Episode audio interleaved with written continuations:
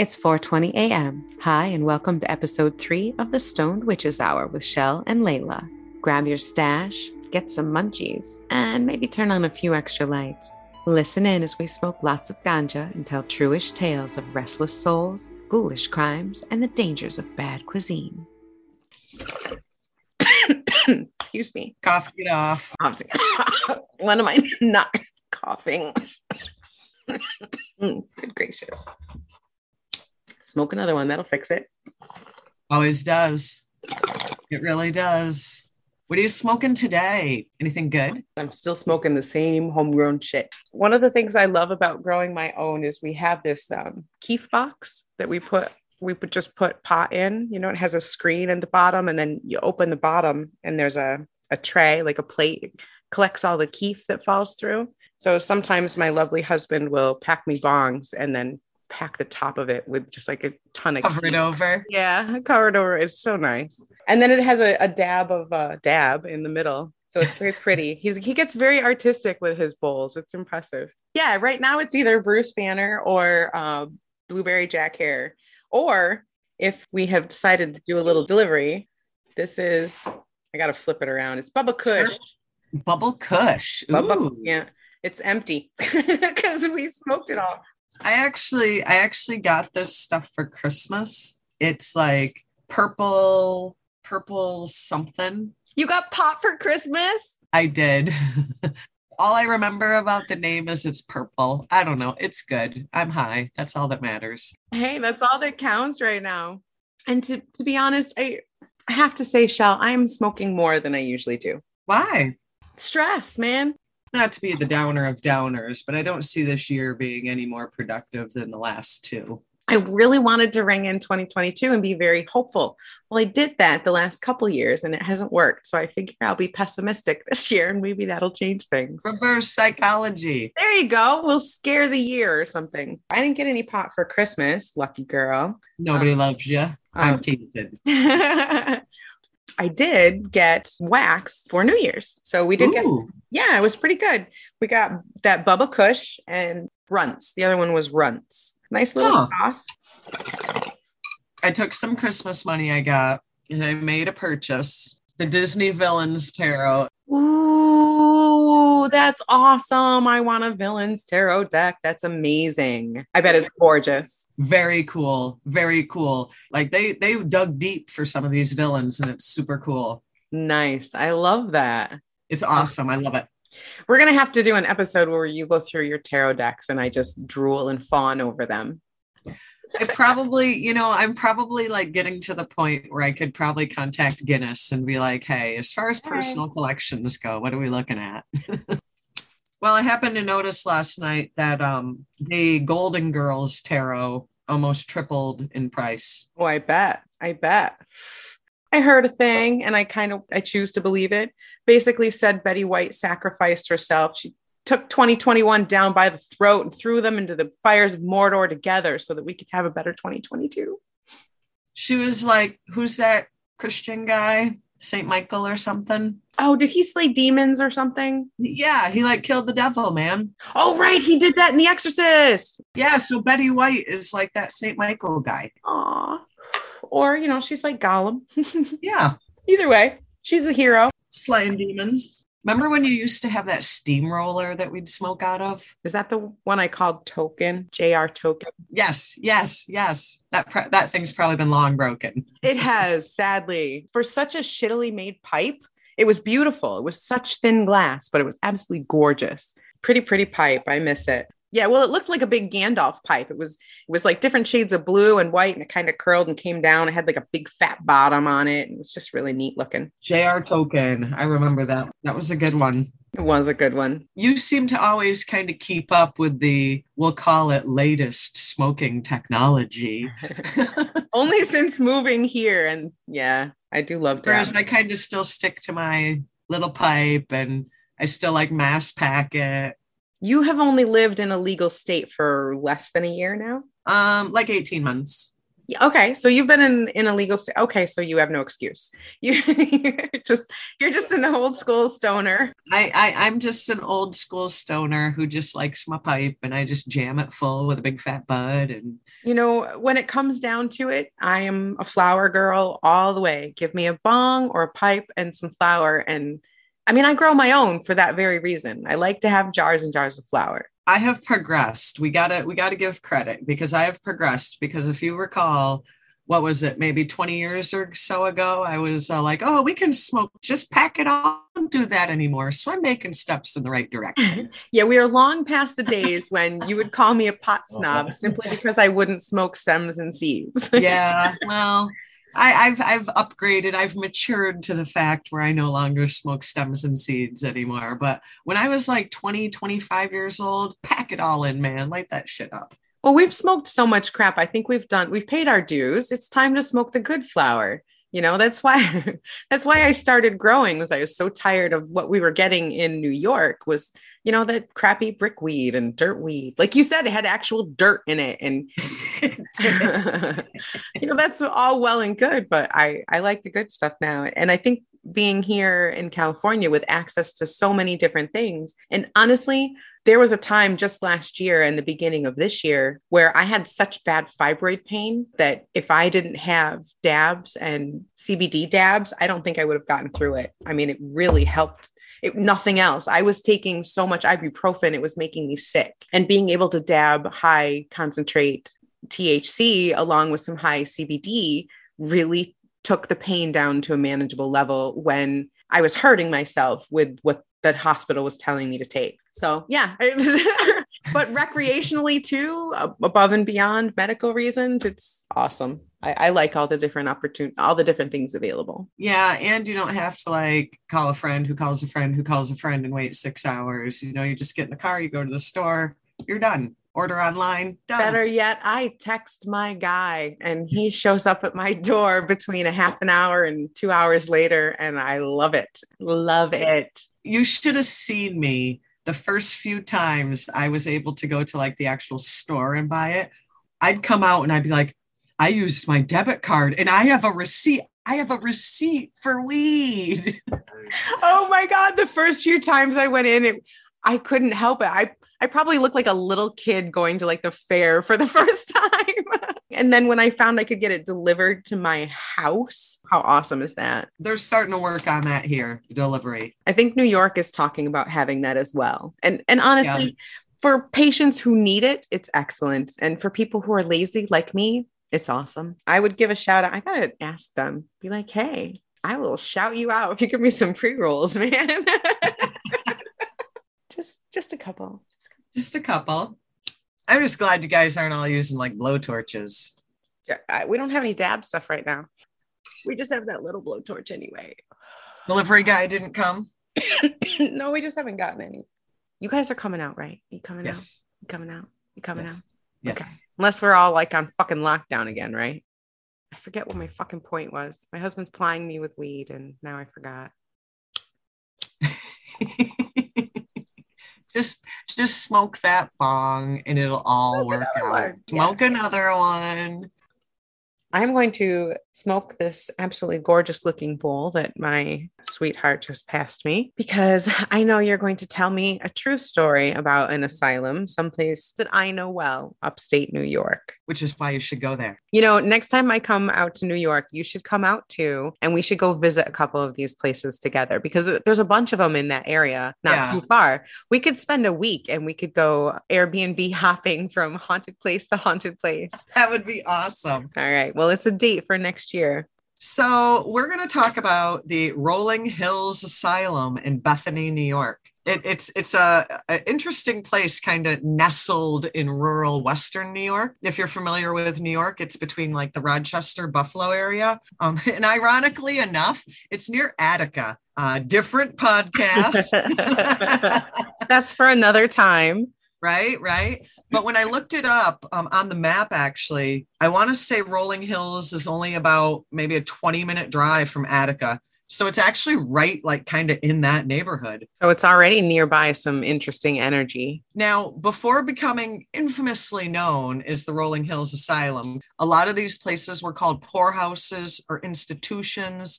It was already documented to be a hotbed of paranormal activity. This place was apparently kind of paranormally before it was considered Rolling Hills Asylum. This was actually, like I said, it was a the, the county poor farm, and they affectionately referred to it as the old country home. How do you affectionately refer to an asylum? Like who does that? That's ridiculous. The old country home. They're like, oh, yeah, we sent crazy Uncle Joe to the old country home.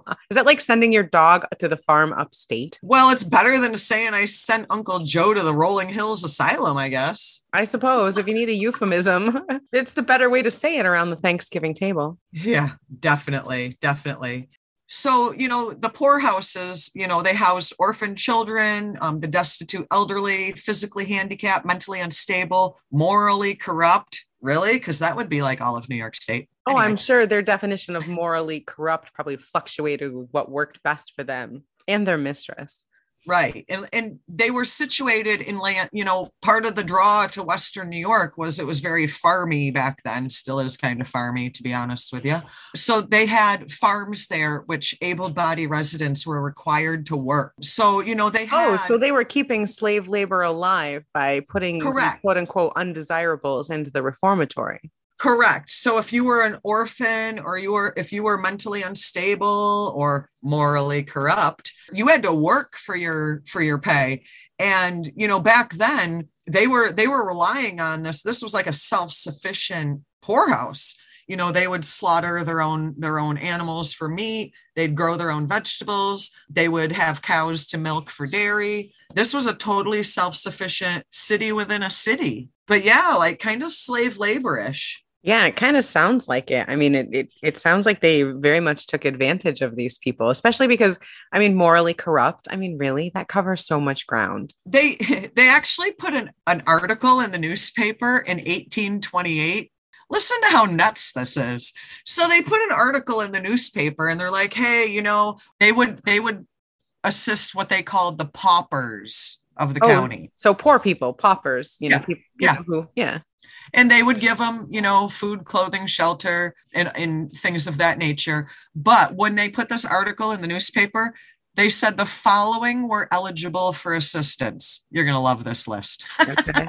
habitual drunkards, lunatics, one who by disease, grief, or accident lost the reason, or from old age, sickness, or weakness that was so weak of mind to be incapable of managing or governing their own affairs. so you could be sad and be sent there. Yeah, Too sad. yeah, yeah. If you had no income, if you were blind, lame, old, or disabled, or a vagrant. You could be like, hey, I can't stand my mother-in-law. Let's put her in the pauper house. Yeah, She's so just- old.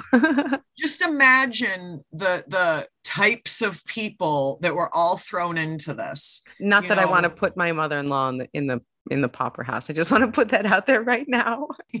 Hi, Leslie. I love you.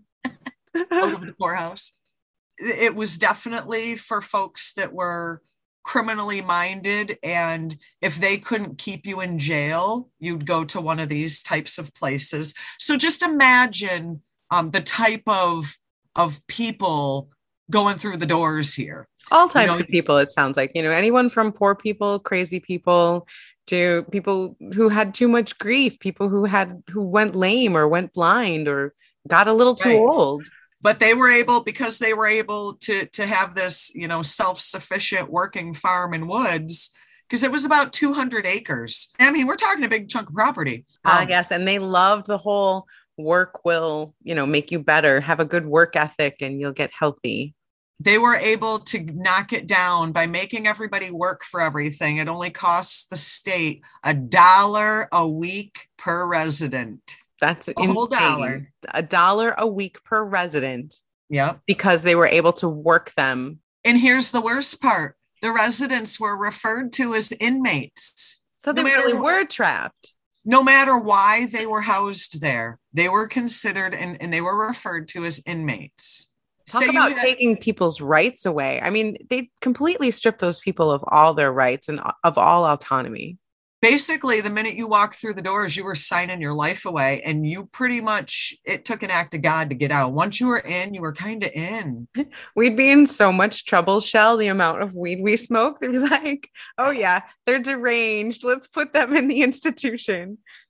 Here's where the sadness kind of starts and this is probably where some of these hauntings kind of settle into this place. Now now you can imagine obviously with orphans and some elderly folks and you know in the times you know people didn't live long back then there were people that were at this place that had no family. So the county would bury the people who had no family. There are records that indicate that there was a cemetery located on the property and there was at least over 2,000 documented burials.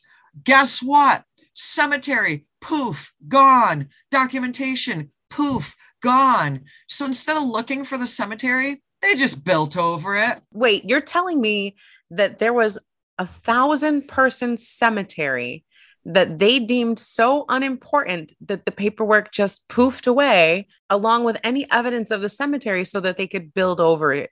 Is this like They- what's they that can't- movie? What was that movie with the little girl and and they're here? Poltergeist. That sounds so Poltergeist, poltergeist. So they like took away the headstones and built over it. It didn't end well in Poltergeist. I imagine it didn't end well here.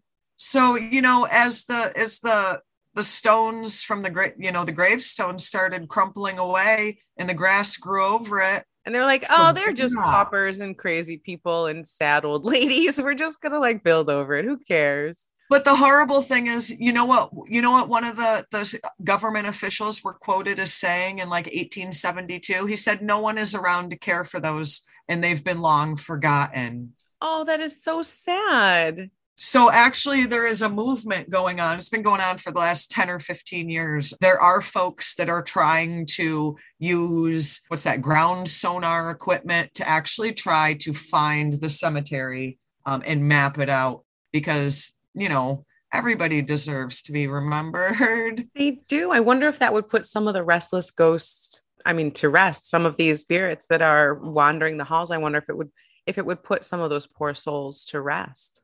Well, in 2004, the the Genesee County uh, Parks and Recreations did end up putting up a little fenced area with five headstones. Five headstones. I'd be angry and pissed off if I was forgotten like that too. And what are the odds that they're going to find the records of these? I mean, that's that's a thousand people that they tried to destroy the records of. It's going to be painstaking, probably. No wonder Well- there's so many restless souls wandering those halls. These people, some of these people were buried between 1827 and 1888. We're talking 100 years too late. So you got to figure some of these ghosts are just sad and pissed off. According to the current Genesee County historian, um, the actual cemetery register and the plot map is yet to be discovered. So you have all of these, all of these spirits, you know, women, children, uh, men, elderly, disabled, mentally insane, no, you know, drunks. These people were treated like shit, and then they were just dumped and forgotten. That's got to be unnerving for anybody. How many ghosts are rumored to be there? I have actually found, believe it or not, I have found hundreds of stories. Now, there was a story about a man named Frank. Frank didn't apparently have a last name. Uh, not a lot of people had last names, I'm finding at this place. It, it, it was like prison, you know? This guy, Frank, he went in there as a habitual drunk. They kind of used it as like a sober house. But, you know, like I said, consider inmates. Once you're there, you don't leave. Frank sobered up, got his wits about him, and kind of over time realized, hey, I'm sober, but yet I'm still here. Frank tried to leave and he was actually chained to a bed. He was chained to this bed for three weeks until he basically knew he couldn't leave. Did they let him out to go to the bathroom? He was chained to a bed for three weeks. Ew, that's so gross. I need more Yeah. pop for this. He actually jumped out a window and killed himself. So out a window when you're chained to a bed. I, after they let him go. He was only chained to the bed for three weeks. Oh, okay. So after three weeks, they're like, "Hey, you don't have." Once he learned, here." once he learned his lesson, he needed to get out into the fields and earn his keep. You know. So that was like punishment, chained to a bed in like your own piss and shit for three weeks, and then they're like, "Hey, now go work in the fields, asshole." Yeah. And so he was like, fuck this, man. And he, he killed himself. So you've got people who had had medical experiments done on them.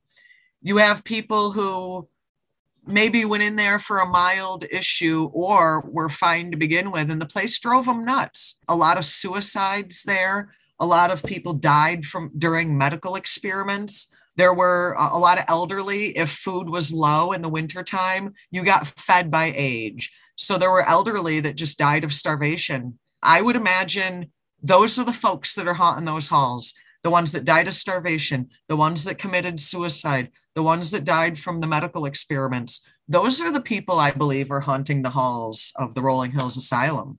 I believe it. Well, I've got a nice fat pre-roll here, so go ahead and tell me a scary story. Okay.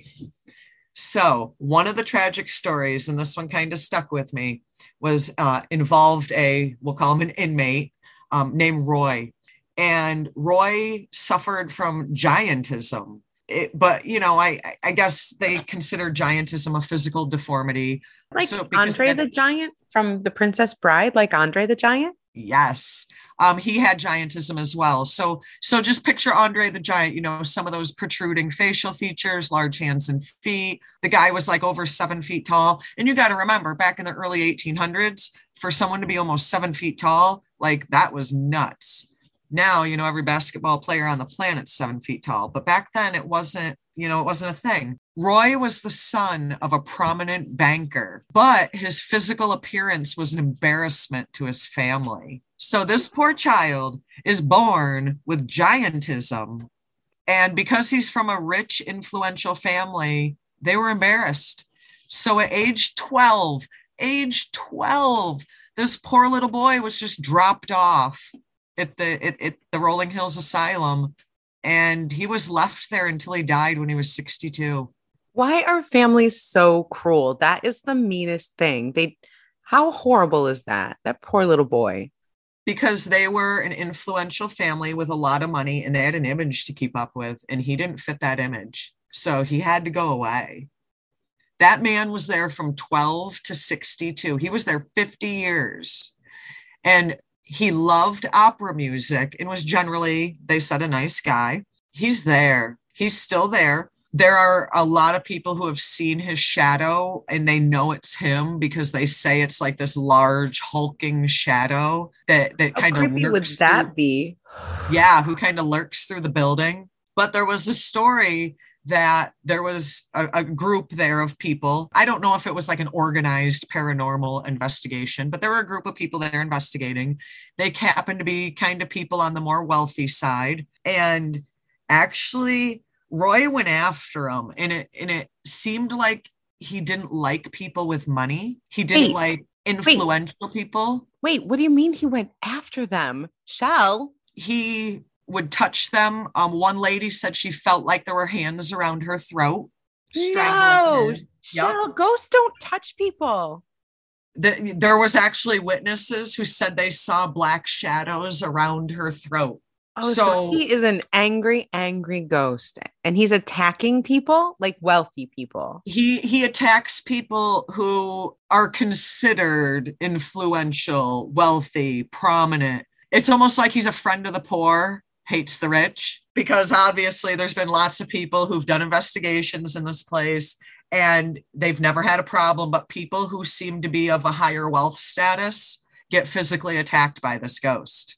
So he's the asylum Robin Hood. Is that what you're telling me? apparently basically he is so hurt that he got dumped because he was an embarrassment that it is ingrained in his soul and it is ingrained in the walls of that asylum. Rich people are bad rich people are hurtful. You're never good enough for rich people. They need to go. Wow, he should also be against, you know, shitty parents that care more for their image than they do for their children. But, you know, that kind of freaked me out because, like you said, ghosts don't usually touch people. Yeah, that's like breaking a rule, I think. As soon as ghosts start touching you, that's it. I'm done. Get the Out. fuck out. Right. sign. You should not stay there. Once they start carving things on you or touching you, no, I'm done. I'm out. That's it. But the reason the reason they kind of pin that on Roy is because, like I said, when when the girl thought that there were hands around her throat, the people that were with her saw this big imposing shadow and saw the shadow wrapped around her throat. How creepy. They what saw- would you do if you saw this big shadow of a human walk up to me and wrap itself around my throat? Wouldn't you shit yourself? I would absolutely lose my mind and wonder what it was you had slipped into my bowl. But a shadow around her throat? Why? Yeah. That's no. Yeah. No, that's too much. and i mean obviously you know there's there's stories of you know you go into the medical room and you hear screams sometimes actually this roy guy when it's kind of peaceful there and, and i say peaceful the place is abandoned when all the ghosts are in a peaceful mood i don't know if you remember i said roy liked opera music people have heard actually heard opera music echoing down the halls Has anyone ever tried playing opera music for him? Being in there with opera music playing? not that I've ever uh, not, that I've come across, but I I would think somebody would have done that to try to draw him out. Wouldn't you try to do that to draw him out? Yeah, I try to do that to make him happy. I mean, nobody wants a ghost scarf around their neck. Let me ask you this: Have you ever been a fan of American Horror Story, the TV show? I'm passingly familiar with it. American Horror Story is like this this FX TV thing. I've watched a few seasons of it. They had a season with Lady Gaga. I watched it. Season one, they did uh, about a murder house, but season two of of American Horror Story was called Asylum, Mhm. and actually. FX and American Horror Story filmed season two Asylum at the Rolling Hills Asylum. No way. Yeah. And what they did, and this is so creepy. I wish I'd known about it at the time. So when they were getting ready to start filming season two of American Horror Story Asylum, they actually had fans get committed, quote unquote, committed overnight to Rolling Hills. And they actually did a five part web series for YouTube. I have got to check that out. What happened to those fans that were there overnight? Did, did they experience anything? Um, actually, they did, and and they were a lot of them said that they would never go back. They never wanted to go to anything like that again. Too freaked out. But you can actually see some of that on YouTube. I am absolutely going to check that out. I don't know if I would. Yeah, yeah, I would definitely stay there. I would want to see what would happen. Did they capture anything when they were taping there on the show? Did they say if they caught any, you know, orbs or anything unusual? Um, as far as the show goes, they just said that a lot of weird things happened on set. Didn't go into too much detail. Didn't really say much. They just said that a lot of weird things happened on set. Just interesting, you know, another interesting fact. But you know, to talk about Roy again, people say that Roy was kind of a, a, a pure soul, a very kind soul, and they they say that Roy is kind of like the keeper of the asylum, like you know, kind of keeps all of the other like ghosties in check. Like the gatekeeper, he like takes Like care of everybody. now, this is actually privately owned now by a lady named Sharon. I don't know Sharon's name, last name. I probably shouldn't say it if I did, but a lady named Sharon owns this property now. I don't want to say keeps it the way it is for paranormal purposes, but kind of keeps it the way it is for paranormal purposes. like And- you go there and and like rent it out and do. Can you do like tours there? Yeah. Oh yeah. Yeah. Yeah. Yeah. Yeah. Oh yeah. That's freaking cool. I bet there's a lot of footage of people who have done paranormal tours there. So, you know, this Sharon, the current owner, she had been walking through shortly after she had bought the property. She had come across just, you know, random, it was an abandoned building, a rat.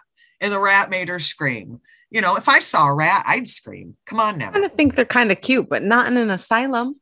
Yeah, not in an asylum. So she sees this rat, she screams and runs away. So, you know how I said Roy was kind of the keeper of the gate? The very next day, she went in and found the rat dead on the stairs with blood oozing from its mouth like its neck had been broken.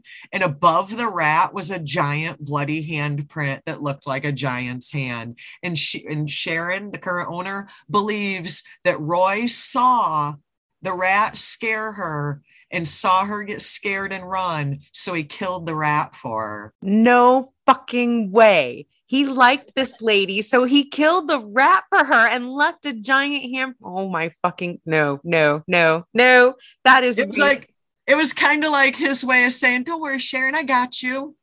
I guess if I have to, you know, anything, I'd rather be on the rat killing side of Roy than on the throat choking side of Roy. Right, right. You know, Roy is a big presence there, even still um, there's actually I found a lot of stories. I mean, not a lot of stories about Roy because a lot of them were kind of of the same sentiment. But Roy, when when if if you look up this asylum, Rolling Hills Asylum, Roy is a prominent figure in a lot of these paranormal experiences people have had. And the reason they know it's Roy is either you know a seven foot tall shadow or a bloody handprint that's bigger than the average human's handprint. So you know they can definitely kind of pin it on Roy but yeah, you know, he'll protect one person, but then be pissed off at the next. So you got to hit Roy on a good day. it's intriguing to me that a lot of these haunted places have multiple entities that are similar enough that people actually name them, that they know who this entity is. Like everybody has experiences with this big hulking presence. And so they know that that's Roy because it's such a similar experience that everyone kind of has across the board. And well, Roy is kind of the gatekeeper, he's the protector. And also, he's got Sharon's back. So we know. He doesn't like wealthy people or people of stature. Yeah, but couldn't you see why? I mean, he got thrown. Who can away. blame him? I can't blame the guy. I mean, that poor kid, 50 years in an insane asylum just because you looked a little bit bigger than everybody else. When nowadays yeah. he could be a movie star or a WWE wrestler or both. So you know, it, it, it's really sad, and of course, there's a lot of stories of of nurses. There was a nurse Emmy and, you know, every one of these asylum stories always has a bad, mean nurse involved. And she's kind of like, think of like the spiritual nemesis of Roy. So Roy's going around doing good. Emmy, not so much. Emmy was actually known for being absolutely cruel. So if he's if he's the Robin Hood of the asylum, she's the sheriff of Nottingham of the asylum. Yeah, basically. So they're like they're fighting each other. They're like mortal enemies on the other world. Basically, so you know, she was described as a power hungry and unkind woman. Now here we go again. I, I, you know, and I feel like everything always goes back to either Satan or Ouija boards. Telling me this story goes back to a Ouija board too. Mm-hmm. Chelle, I am sensing a pattern here. Well, a little bit, not necessarily a Ouija board, but close. She was feared by the inmates and the staff. Now, you know you're a bitch of a nurse if the staff is affair, afraid of you.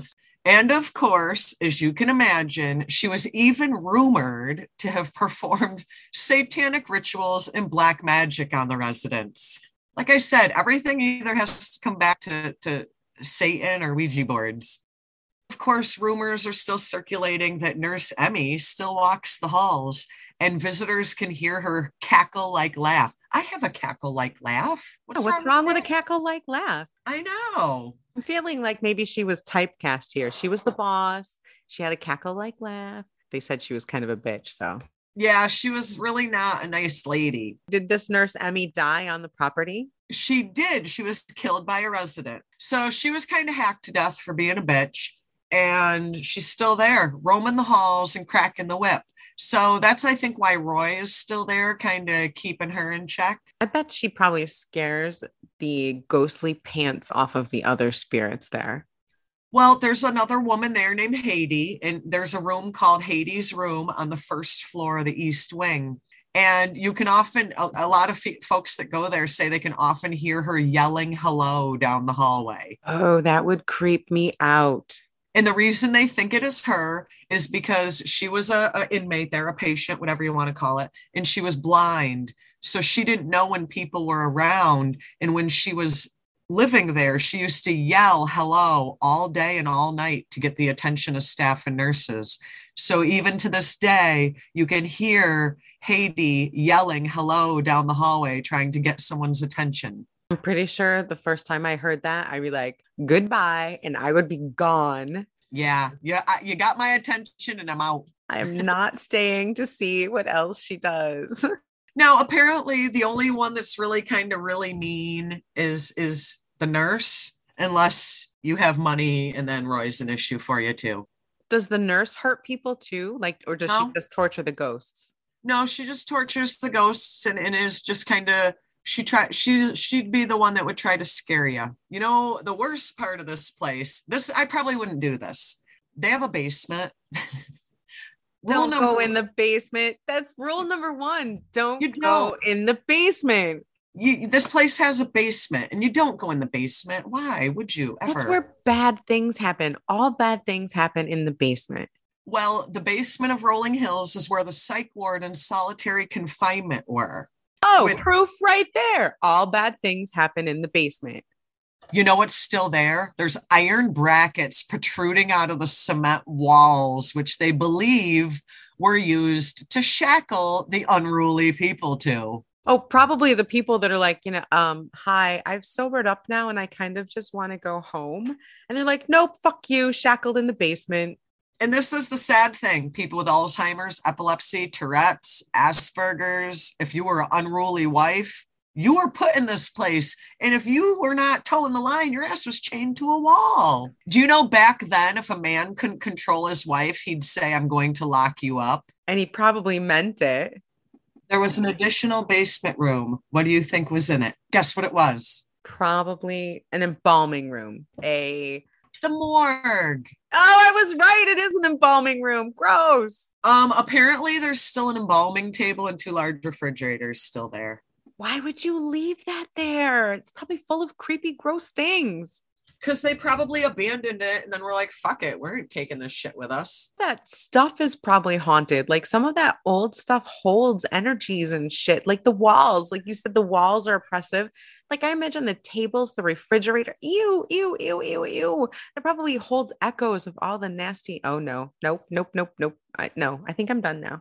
Um, I just wanted to add that, you know, there are a lot of theories about different ghosts and different hauntings there. But i think that the key thing with with rolling hills is that a lot of these people went in there thinking they could get out. And they thought you know maybe it was a poor person and they thought you know i can kind of get my life together and then get out and go relive my life. Or like some of these ch- children they thought you know mommy and daddy died or as Roy the giant, you know, my parents abandoned me here. I think a lot of these people thought when they hit that adult age, okay, I'm 18, I can leave now and go live my life. And that wasn't the case. These people didn't have the option, you know, the, the ones that went in as children, they didn't have the option to leave when they were 18. You know, the people that went in as, as habitual drinkers, they didn't have the option to leave once they became sober. These are the people that will never leave Rolling Hills Asylum. Kind of that attitude you're going to force me to stay here and never let me leave. Okay, I'm going to stay here and I'm never going to leave. I wonder if any of that led to why it became abandoned, if there was enough of a bad energy there that it was making it so people were not getting healthy you know they they couldn't in that type of environment well like you said you know it's like a sponge to negative energy you know so much sadness so much negativity so much pain so much hurt so much cruelty. You can't scrub that out of things. That's like imprinted in the soul of the land.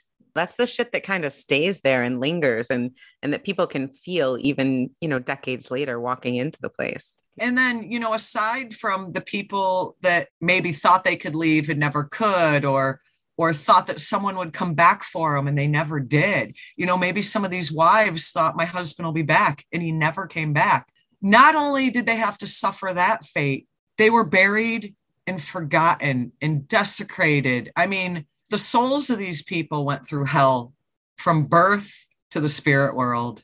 from birth to death doesn't even encompass it for some of these people. Some of these people were being tortured after death. Yeah, by that crazy head nurse lady. Well, that crazy head nurse lady is still there, but you know, Roy is on it. Roy is going to keep everybody safe. Thank you, Roy. I'm telling you, if I can ever get you to go to this place with me, the first thing we're going to do is we're going to walk in that place and we are going to praise Roy like it's our job. Okay.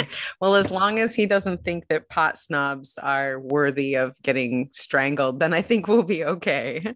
I will learn how to sing opera music just to get that guy to have our backs in that place. Yeah, I've got a phone. I my Spotify playlist has opera. I'm sure I could find some. And if I hear if I hear that old lady Hades saying hello, I'm just gonna yell hello back. Yeah, that, that's probably all she wants. Is she just wants somebody to talk to, really as with any place, and especially an asylum, I think these people just want to be heard. They want someone to recognize them, to validate their life because they were not validated when they lived there. You know, they they probably just want someone to acknowledge what was done to them. Or maybe I'm just really, really stoned and taking it a little too deep.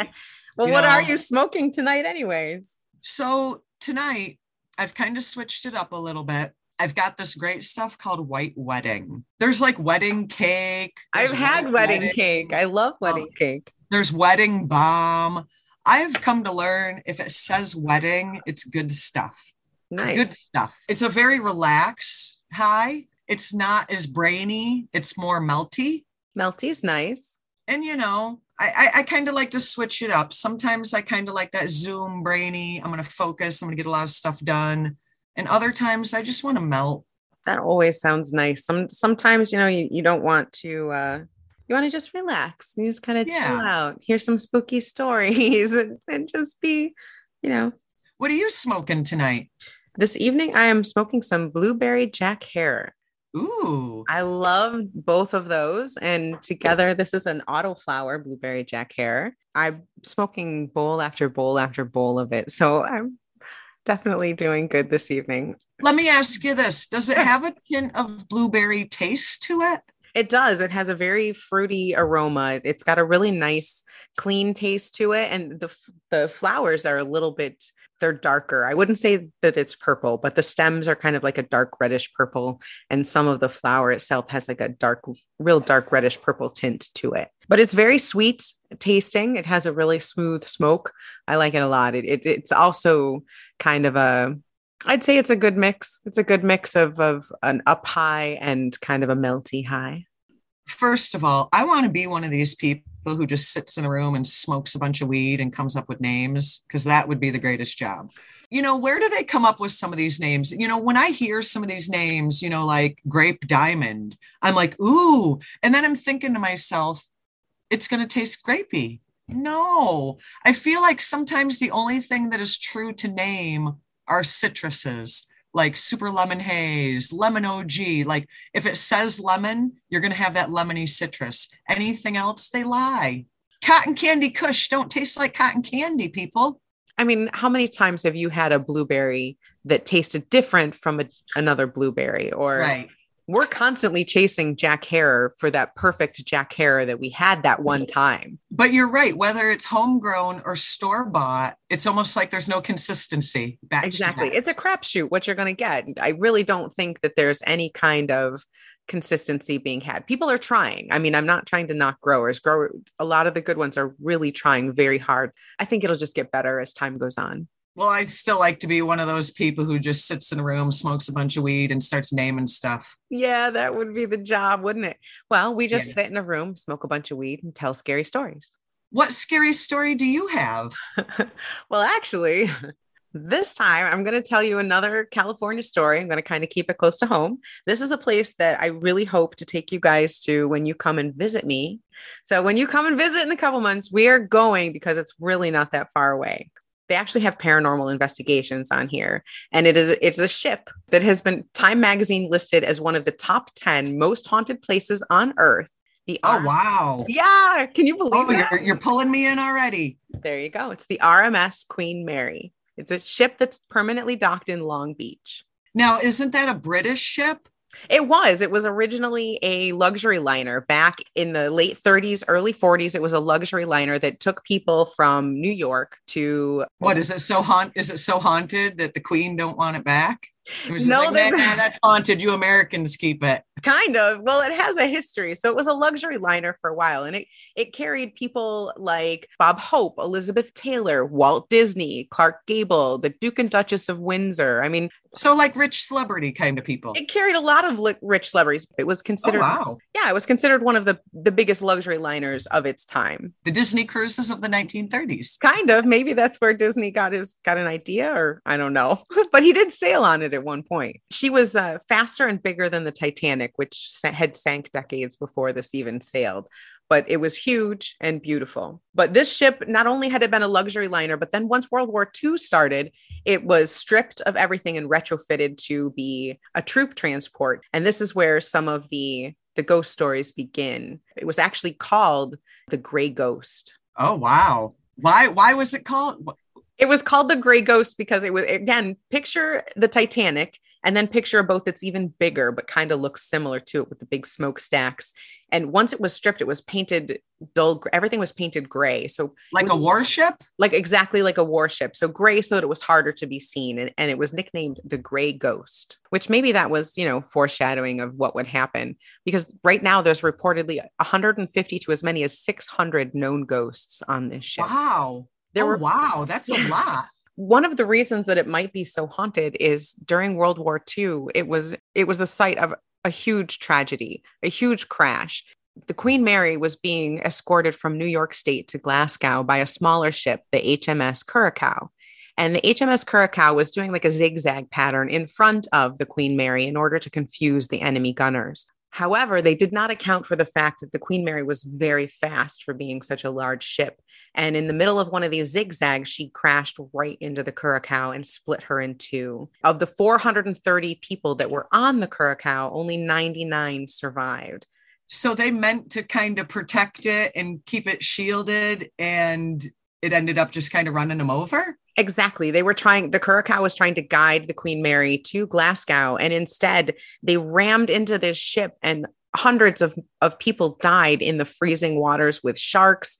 They say that the Queen Mary couldn't stop because of their orders and they had to call in to another ship that these people had gone overboard. And in the meantime, rumor has it that some of them were getting chopped up in the propeller of the Queen Mary as they plowed through. That's horrible. It was absolutely horrible. And by hours later, when the other ships were able to get there and they were only able to pull 99 people from the water, they say that you can still hear the screams of those people as they died when you're in the bow of the ship. That's horrible. Wow. Is that kind of how those 99 souls attach themselves to that particular? Because that was kind of what brought them to their demise? That's what they think. Those nine, there were 99 people that lived. There was almost, let's see, 430 minus 99.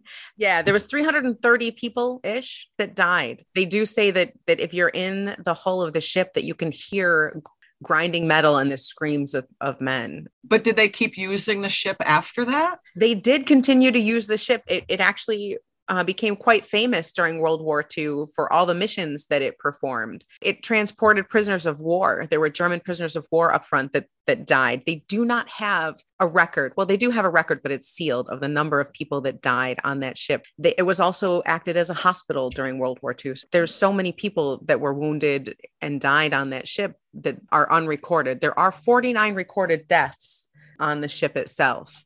So the records are still sealed all these years later? the military records are still sealed so they they won't talk about what happened there. At the end of the war the ship did what was called a wives and babies trip. And what that is is like all the overseas men who married women from other countries and had children with them they needed to get these women and children back to the states. And so they did three trips and carried over 22,000 women and children uh, back to the US uh, and, and again, it's undocumented how many people during that time died. There is a baby that can be heard crying in the infirmary. And it's rumored that it was a, a baby boy that had been born during one of the crossings that died shortly after birth. And you can still hear him crying in the infirmary area. 22,000. Wow. We had a lot of horny servicemen in World War II. We really did. The ship, they have pictures of the ship on the on the deck, the front deck of the ship during one of these crossings, and it's covered with diapers on like clothing lines. But oh wow. Yeah the ship is home to even more tragedies. I mean, there's some stories of one of the captains having a stroke in his cabin, and you can still smell his cigars in that area. The captain's cabin was a site of yet another death where a, a second mate, I believe, he was told by the captain, you know, hey, you did a great job. Go to my cabin and you can have a shot of gin. Go make yourself a drink. And so the guy went into the captain's cabin and made himself a drink. And shortly thereafter, started feeling very strange and then died three days later after being violently ill. Turned out he had drank cleaning fluid that had been stored in a gin bottle in the captain's cabin. Did he kill him on purpose? That's what I'm saying. I don't know. There's no proof that he did. No one says anything about that. But yeah. Don't drink my gin, wink, wink, nudge, nudge. So what I what I find interesting about what you've said so far is the fact that no matter how much tragedies happen with this boat, they keep on using it. They kept on using it. That that also happened in the 40s. And again in the 40s, a crewman down in the boiler room, that's one of the other hot spots is the boiler room of this ship. And they actually have a door 13 to the boiler room why would you? You're asking for trouble with right? a door 13. Hotels know better than to have a 13th floor. Why would you have a 13th door in a boiler room? In 1942, a crew member named John McKenzie, this is one of the documented deaths, was crushed by door 13. And the rumor is, is that he was held there as the door shut by his crewmates because they didn't like him. Another crew member was crushed there during a routine fire drill in 1966. 18 year old John Pedder, uh, he was a, a fireman down there. They were having a fire drill. And as 18 year olds are wont to do, as the door is being shut, he and his friends decided to play chicken with the door and he didn't make it. He was crushed in half. And you can still see him. He's one of the ghosts that people often see walking down the corridors carrying a wrench wearing blue or white overalls, and he often leaves greasy handprints on the door. Um, Please tell me you see his whole body and not just half of it. you do you do see okay. his whole body they they call him half hatch harry so i imagine some people occasionally see him seeing a ghost is bad enough, but I don't want to see one cut in half. You don't want to see half a ghost. No. There's another person who died in engine room 13. This was a young man named John Henry, and John Henry had lied. Stay away from engine room 13. Do Why? not go near engine room 13. Again, as, as superstitious as people on ships are, I am so surprised that they had anything with a number 13. But this young man was underage and he had lied about his age to get in service. And he was a lot of people did that back then. A lot of people did. Yeah, yeah. It was very patriotic. It was the thing to do. This unfortunate young man was in engine room 13 when it caught on fire and he was unable to escape. And you can still smell fire and uh, hear his screams. One of the doors will actually be hot to the touch when you can hear poor John Henry. Is, is most of the paranormal activity then kind of segregated to that lower level of the boat, like the boiler room and, and, and all of that? Is it kind of just in the lower portion? Oh, no, actually, it's all over the ship. In, in the pool area, there was a first class and a second class pool area, and those are both extremely haunted as well.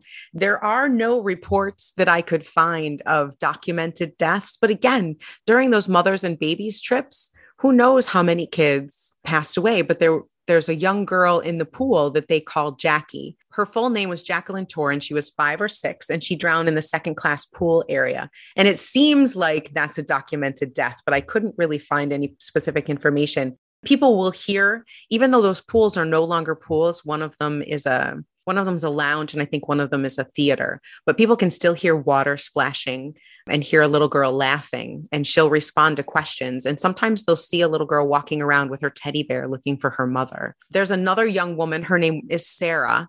And she, I believe, is also a documented death. She was murdered in the first class women's changing rooms, and her killer was never found.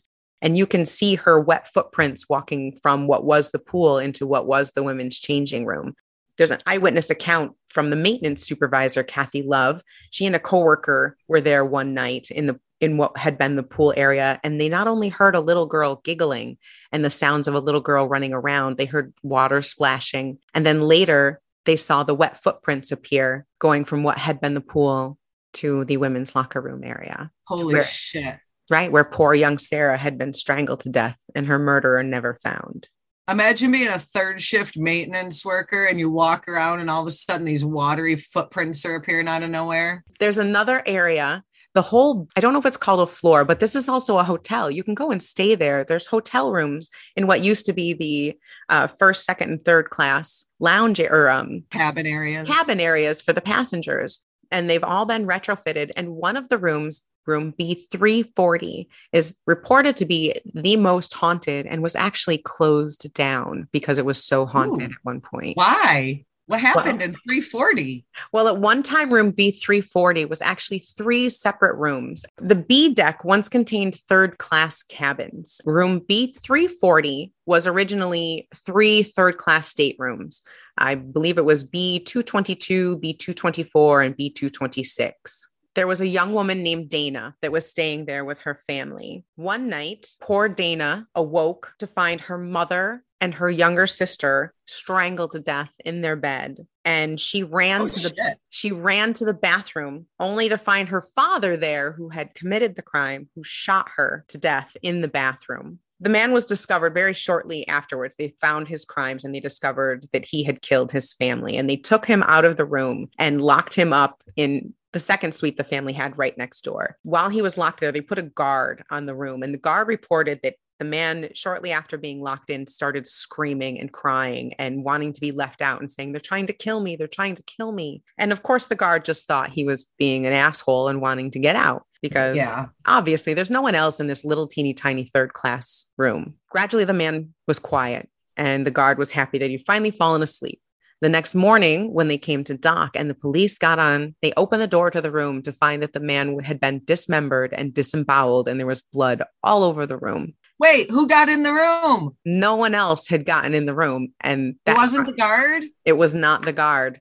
As far as they could tell, no one else got there. And so Dana, st- her ghost still roams around in the pool room and on those rooms. Now, they very shortly after cleaning up that room and setting sail again, reports of paranormal activity, such as sh- blankets being pulled off of people, lights turning on and off, water turning on and off, started happening immediately. So much so that they were having trouble getting people to stay in those rooms. So they So Dana's decided pretty active. Dana's an active ghost.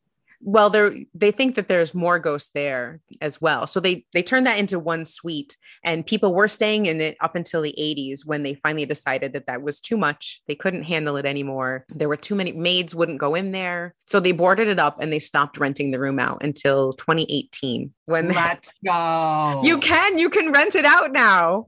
Let's go. it was i don't know what it is now but it was $500 you can rent it out.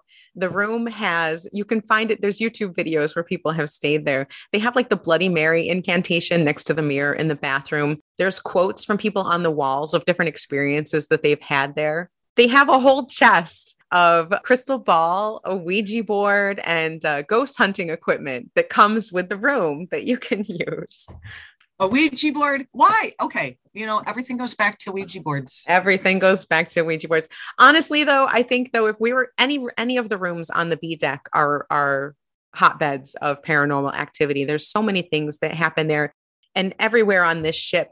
There's actually photographic evidence of some of the ghosts. One of them is called the White Lady that people often report seeing in one of the ballrooms. They'll see a young woman dressed all in white, dancing by herself in the corner. Sometimes she'll go over to towards a piano, but she always disappears as you get closer to her. What I find interesting about about a lot of these places, whether it's an asylum or or a ship or a house, doesn't it appear though that a lot of these places that there may be certain spots that are more active than others, but if a house is haunted, the whole house is haunted. If a ship is haunted, the whole ship is haunted. Like I'd go and stay on the A deck, knowing that I'd probably have just as much of a paranormal experience as if I was on the B deck. Well, unless I was in the murder suite.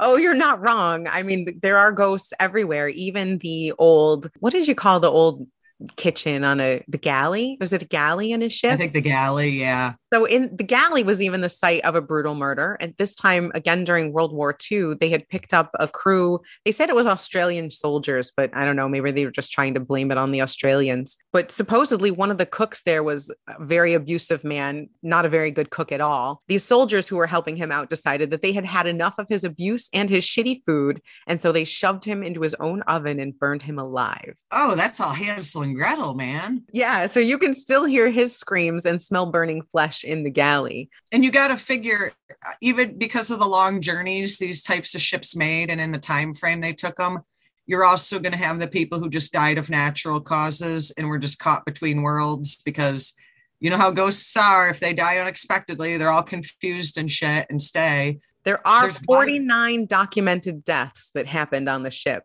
And anytime anything like that happens, it's bound to leave an imprint. But then there's all the hundreds of deaths that happened from the the Curacao accident and other deaths that had to have happened during its time as a warship when it was trans- there's got to be undocumented deaths between when it was carrying the women and the children to the wartime stuff there's got to be undocumented deaths everyone that goes there has experiences. It's interesting to see some of the different investigations people have done because it, you get the auditory sensations I'm not as familiar with some of the ghost hunting paraphernalia as you might be, but they use things that like sense an EMF reader. Yes, they use those yep. and, and things that can sense changes in temperature and movement. The heat sensing. Yep, yep. So I guess some of that comes with the run one room, but who's to say we couldn't bring our own? I don't know. I'm one of those people. Like the equipment, I guess, is cool, but first of all, a lot of ghost experiences are going to make your equipment shut off. I don't want to see it on a screen. I want my hair standing up on the back of my neck. I want to smell that fire. I want to hear that pool water slushing and hear that giggle down the hall, knowing I'm the only one there. I want to feel it. I want to experience it. I don't want to just see it on a screen. You were talking about the the long hallways and the the creepy looking place. I mean, just going there, the whole presence of the place feels very scary and very haunted and very heavy with the weight of history. So, if you can stay there, are there staff that are on this boat 24 7? And if so, are they experiencing things? There is a caretaker that stays there right now during COVID. He's the only one that stays there. He stays there five days a week by himself. And his, that's some freaky shit. He has a cute little dog. You know, he says he says it's haunted, and he'll take he takes people through the rooms and can describe what's what's happened. Even the ship's log before you know before it became a stationary place the ship's long detailed haunted places how long has it been stationary when did it get technically like taken out of use or or however they call it all right. So after World War II, it went back to being a luxury liner again, but it, it it didn't last. It stopped making money after a while because air travel became so much better, and other ocean liners at that point had so much better accommodations. I mean, this one was just too old and too out of touch. Well, things were changing at that point with technology and transportation. So why would it why would you hop on a boat and take 2 weeks to get from England to New York when you could get on a plane and do it at that point? Right. Plus, plane travel now is so much cheaper and so much more accessible to, to people. So that's absolutely what they did. They decided to sell it, and the city of Long Beach, California, bought it for 3.45 million in 1967, October 31st of 1967. It, if that ain't an omen, that's when she departed on her final cruise and arrived in Long Beach on December 9th, 1967, and that's where it is currently permanently docked. So and you, the city of Long Beach owns it well, actually, it's changed hands quite a few times and was even owned at one point by Disney. And I do have to point that out. He went on the boat and then he owned it. And, well, kind of. In the 70s and 80s, it looks like what had happened is someone Disney related bought it and they were going to do, I think it was Port Disney, Maritime Disney. I'm not positive but it's rumored that that room B340 was rigged up kind of like the haunted mansion. I mean, the, the ghost stories and the rumors had already been there, but it's rumored that they had rigged that room up to actually be fake haunted to kind of scare people, even after it was you know, they kind of scrapped that idea and sold the ship and took all of those fake ghost props down. People's fuzzy memories of being there as children may have kind of embellished some of these ghost stories about room B340. That kind of reminds me of of my story on Rolling Hills Asylum. People go there and if they go there with good intentions, they have one experience. And if you go there to almost mock it or monopolize off of it, it doesn't turn out. I'm sure there's people that go there have absolutely zero experience and just don't talk about it. But everyone that goes there hears weird noises. They hear screams, they hear giggling, they hear footsteps, they feel someone. The whole atmosphere, the whole place scared everyone. But yet they just kept using it. They kept going and, and and people keep going. They keep but they keep having these experiences. That's why it's one of the top 10 most haunted places. Now let me ask you this. Have you had the opportunity to actually go there yourself yet not yet. I'm going to wait and save it for us to go together. We're going. We're going. We can go and we, we're going to find some ghosts. We're going to catch some ghosts and we're going to show everybody what we find. We'll have to count how many ghosts we get. Like psychics have been there and have talked, like I said, 150 up to as many as 600 ghosts if you want me to sit there and connect with 600 ghosts, I can't just be there for like two hours. We're gonna have to like no, we're gonna stay. There. We could we could go on a ghost tour, or we could maybe book a room and stay in a room. Let me tell you, I'm down for booking a room. I ju- I just want that ghostly experience. I love it. Then let's try. Hopefully they'll be open and we can book a room on the B deck. Excellent. I wonder if any of these spirits smoke weed. Do you think they do? They've got to. I mean, some of them were sailors, right? They smoke weed. George Washington smoked weed, smoked his peace pipe. As American as smoking pot. Exactly. Exactly. Hold on. Bong puff time. I'm way ahead of you. I mean, this sounds like Titanic type stuff. Like, I am intrigued. I'm not even scared. I am like excited to go here, as a matter of fact. I want to go oh, I want to go too. I think there's so many ghosts. One of them they call the growling ghost, and he's one of the the more popular, I guess, ghosts. Everybody has an experience with the growling ghost.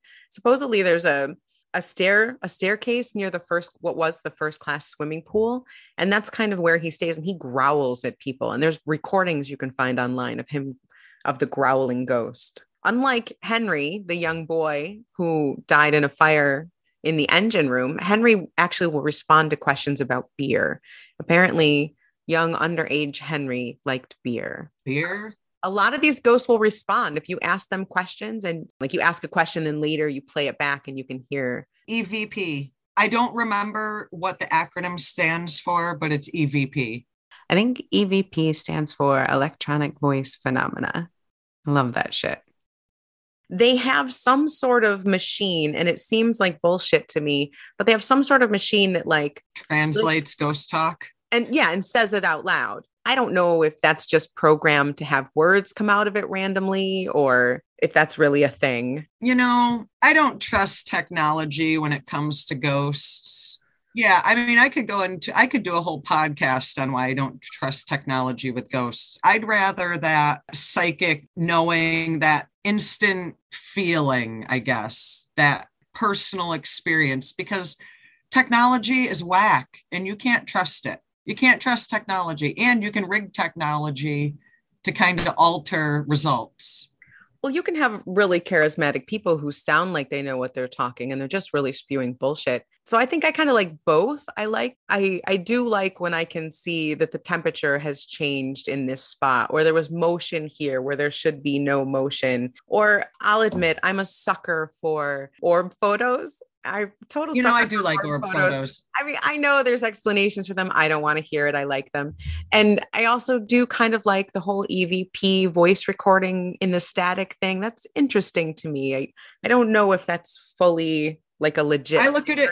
I look at it. I try to look at those things as more of a affirmation of what I'm feeling. I feel something here, there's something here, and now I have something to validate what I'm feeling more validation than having it be like, well, it says that there's something here, so there must be. If I feel it and then see it there, that's validating for me. I think that's why it's important to me to kind of have both because you know I do I do very much trust my intuition. intuition otherworldly senses you know when you walk into a space and and the hair on your arm stands up or you know you immediately can feel that presence.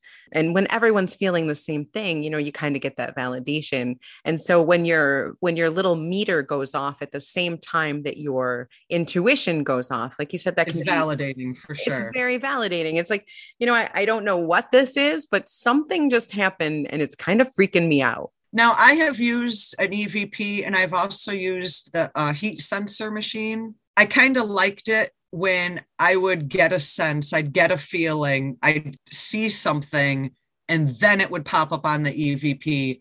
Or the one time I did see a full body uh, figure on the heat sensor, I felt like I saw it first. I walked into a room and felt like I was being stared at.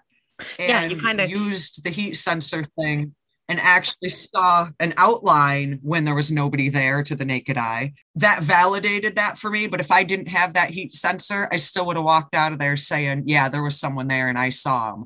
It just validated what I already knew. right you didn't need it it's just it was nice to to have both of those pieces of evidence Right. But I feel like I had the same exact experience.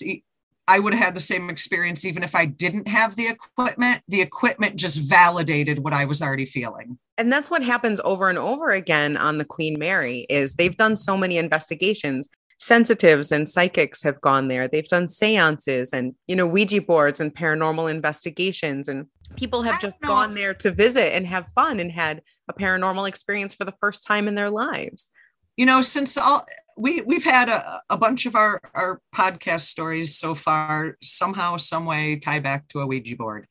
Damn ouija boards.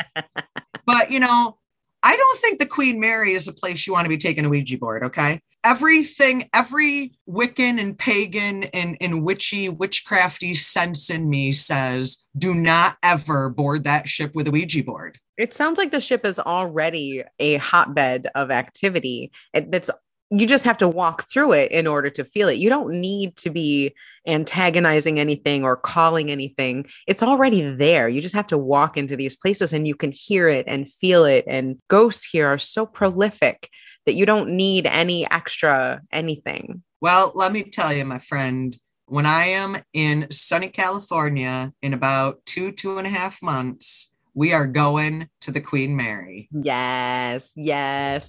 And we probably can't smoke there. So I'm going to bring a lot of edibles. I mean, it is California, but it's still a hotel. So it's going to have to be like, eat this brownie. And in an hour, we're going to, we're going to go tour the ship. I'm intrigued. We're going, we're going to stay. We'll stay overnight and we will see if we can find some spirits. Absolutely. So the Queen Mary, Newport Beach, California, Long Beach, Long Beach, Long Beach. Long Beach, Queen Mary in Long Beach. Yep. I'll remember that Snoop Dogg sang about Long Beach. Yeah. So did uh, Sublime. And then there's also the Long Beach Dub All Stars. Who doesn't love them? That's all for episode three of the Stoned Witches Hour. Thank you so much for hanging out with us. And if you enjoyed this episode, please give us a follow and maybe a review. Thanks again, and we'll see you next week as I take you inside the haunted hotel that Jim Carrey refuses to go back to or even talk about. And Chelle will explore the mysterious legend of Sleepy Hollow. See you on Wednesday at 4:20 a.m. Until next time, stay stony. I'm not using that either. Stay stony. I don't know. We need a catchphrase. Come on. Stay high, bitches. stay high, bitches. It's better than stay stony.